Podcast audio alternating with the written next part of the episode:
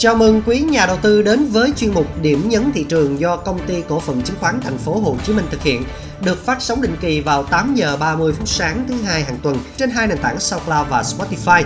Chuyên mục tuần này với chủ đề chính sách tiền tệ sẽ được chia sẻ thông qua góc nhìn của chị Bùi Hoàng Minh, chuyên gia phân tích cao cấp khối khách hàng cá nhân đến từ HSC. Và sau đây sẽ là nội dung chính của chuyên mục.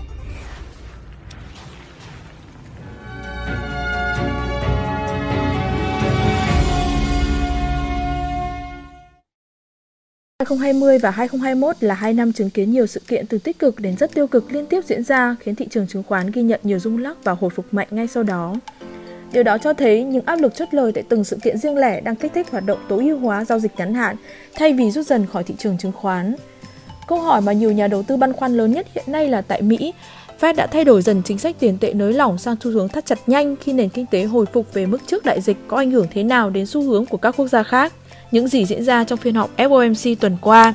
Fed đã tuyên bố đẩy nhanh việc thu hẹp chương trình mua vào tài sản với quy mô tăng lên 30 tỷ đô từ tháng 1 năm 2022 và sẽ kết thúc việc mua vào trái phiếu hỗ trợ nền kinh tế trong đại dịch vào tháng 3 năm sau. Đồng thời, Fed đã thay đổi quan điểm về vấn đề lạm phát tăng cao có tính tạm thời trở thành vấn đề có tính rủi ro cao kéo dài 1 đến 2 năm. Chính vì vậy, Fed dự kiến tăng lãi suất 3 lần trong năm 2022 khi hoàn thành việc giảm mua vào tài sản của mình. Tuy nhiên, chỉ số PCE lõi vẫn được dự báo ở mức 2,7% cho năm 2022, ngụ ý rằng tình hình vẫn đang nằm trong tầm kiểm soát. Câu trả lời nằm ở tốc độ hồi phục kinh tế của từng quốc gia và mức độ thiệt hại của đại dịch và quy mô hỗ trợ tài chính đã đưa ra trong 2 năm qua. Đối với Việt Nam, thiệt hại của Covid kéo dài trong 2 năm là rất lớn và nhiều nhóm ngành vẫn rất cần sự hỗ trợ từ chính phủ, dư địa để ngân hàng nhà nước duy trì chính sách nới lỏng một cách hợp lý và gói kích thích kinh tế trong 2 năm sau tạo kỳ vọng lớn vào những tiềm năng tăng trưởng bất ngờ ở nhiều lĩnh vực khác nhau. Có một thực tế rằng, khi rủi ro về lạm phát tăng cao, thị trường bất động sản trở nên nóng khiến giá nhà tăng mạnh.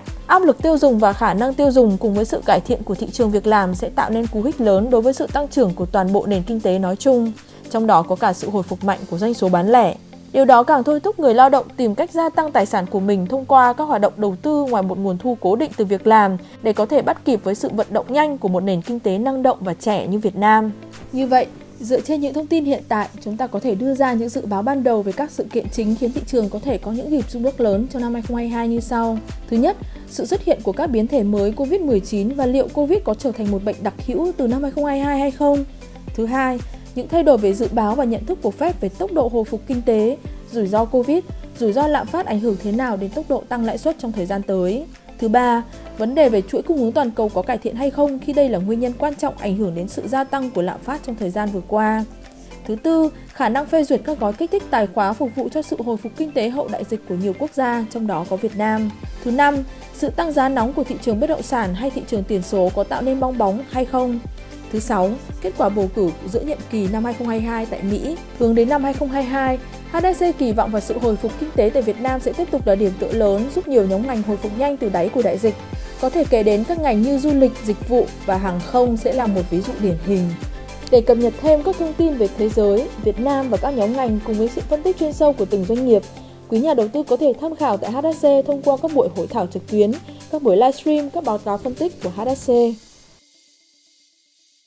Vừa rồi là toàn bộ nội dung của chuyên mục điểm nhấn thị trường tuần này. Hy vọng đã mang đến cho quý nhà đầu tư những thông tin quan trọng và cần thiết. Cảm ơn quý vị đã dành thời gian lắng nghe. Hẹn gặp lại quý vị trong chuyên mục tuần sau cũng vào 8 giờ 30 phút sáng thứ hai hàng tuần trên hai nền tảng SoundCloud và Spotify. Xin chào và xin hẹn gặp lại.